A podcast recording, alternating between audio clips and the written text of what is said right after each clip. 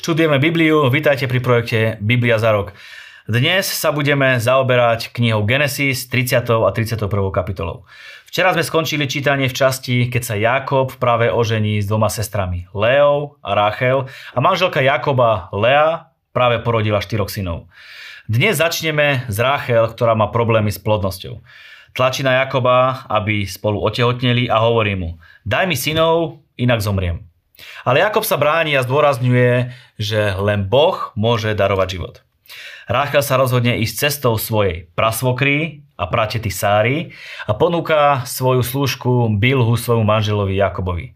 Ak si pamätáte, pár kapitol dozadu, toto Sáre moc dobre nevyšlo a následky toho pretrvávajú až do dnešných dní. Preto sa použme z chýb našich predkov a samozrejme sa použme aj z biblických príbehov, ktoré spolu vykladáme.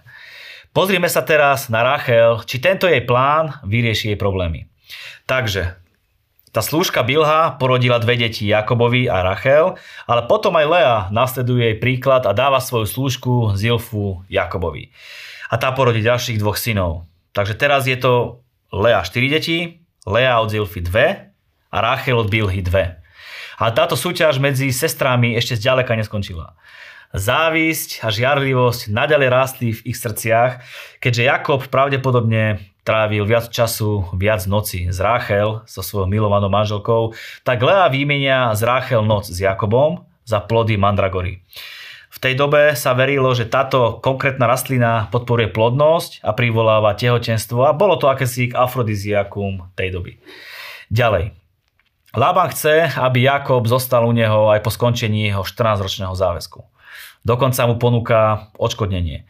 Jakov je presvedčený, že prosperita Lábana je výsledkom jeho prítomnosti a hovorí mu, to málo, čo si mal pred môjim príchodom, sa nadmieru zveľadilo.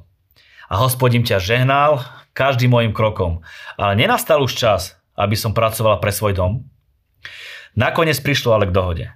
Jakob navrhuje, že sa bude ďalej starať o Lábanové ovce a kozy, ale kozy, ktoré sa narodia hnedé alebo viacfarebné a ovce, ktoré sa narodia bodkované alebo škvrnité, budú patriť jemu ako jeho mzda.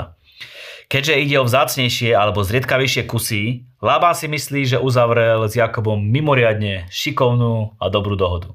Aby sa uistil, že na tejto dohode nestratí, Lában predtým oddelí tieto existujúce vzácne kozy a ovce zo svojho stáda a dá ich pod dozor svojim synom na vzdialenosť trojdňovej cesty medzi nimi.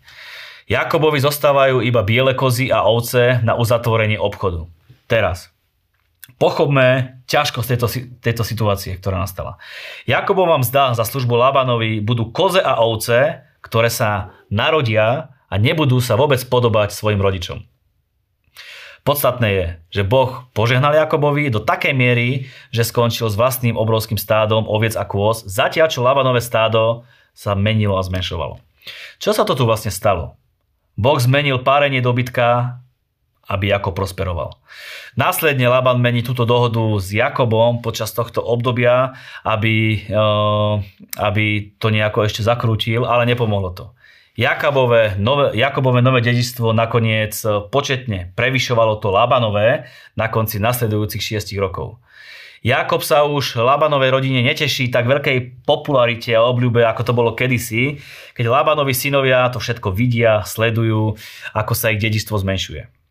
Jakob je Bohom povolaný ísť do Kanánu a tak dostáva od pána výzvu, že je čas ísť domov zvolá také rodinné stretnutie s Leou a s Rachel a povie im, čo je vo veci. Lea a Rachel rýchlo zistia, že ich otec s nimi tiež nespravodlivo zaobchádzal a hovoria Jakobovi. Čokoľvek Boh povedal, urob. To je najlepšia rada, akú človek môže dostať. Jakob a rodina sa teda zbierajú a odchádzajú, zatiaľ čo Lában je mimo domova pri strihaní oviec.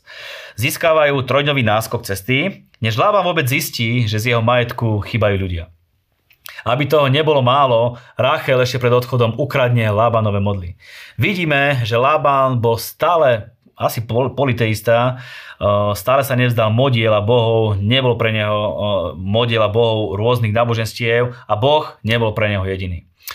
Nevieme, prečo Rachel zobrala tých bohov, Možno ich tiež uctievala, možno ich chcela predať, alebo možno chcela, aby jej otec prestal tieto modly uctievať. Nevieme. Trvalo 7 dní, kým ich Lában so svojimi mužmi dobehol, ale Boh po ceste prehovoril k Labánovi a povedal mu Chráň sa Jakobovi čokoľvek vyčítať. Rozprávaj s ním priateľsky. Keď Lában konfrontuje Jakoba, zjavne má odlišný názor na to, čo sa práve stalo. Dokonca obvinuje Jakoba z unašania jeho dcer. Jakob nevie, že si Rachel vzala tých domácich bohov a robí ponuku, ktorá by sa mohla skončiť veľmi, veľmi tragicky a zle. Trest smrti pre zlodeja. Ale Rachel, troška tak potmehúcky, oklamal svojho otca, ináč v tomto príbehu vidíme samé, samé klamstva a intrigy. Oklamal svojho otca, ktorý hľadal a nenašiel svoje modly a odmieta vstať zo sedla na ťave, pretože tvrdí, že prežíva menštruáciu. Vieme, že modly boli schované pod ňou v tom sedle. Jakob má v tejto chvíli 97 rokov a je po svojom 20-ročnom pobyte u Lábana. Jozef má v tejto chvíli 6 rokov. Keďže Jakob pracoval 7 rokov, kým sa oženil s Leo a Rachel, veky ostatných Jakobových detí boli v rozmedzi 6 a 13 rokov. V tejto fáze ešte, eh, ešte Benjamin, najmladší, nebol narodený, jeho narodenie sa uskutoční o pár kapitol neskôr. Zaujímavé je, že Jakob nahromadil svoje bohatstvo a všetko to požehnanie z dobytka za posledných 6 rokov. Jakob hovorí, že je teraz bohatý a požehnaný vďaka Bohu a nie vďaka Lábanovi. Samozrejme Lában si myslí pravý opak. Nakoniec uzatvoria medzi sebou dohodu, zmluvu. Zmluvu zapečatia, obetovaním, zmluvným obedom a hromadou kameňov. Zavezujú sa jeden naproti druhému, že neprejdú týmito kameňmi za, učilo, za účelom ubliženia si. Lában tiež kladie podmienku Jakobovi, aby si nebral žiadne nové manželky. Padla tam aj takáto veta.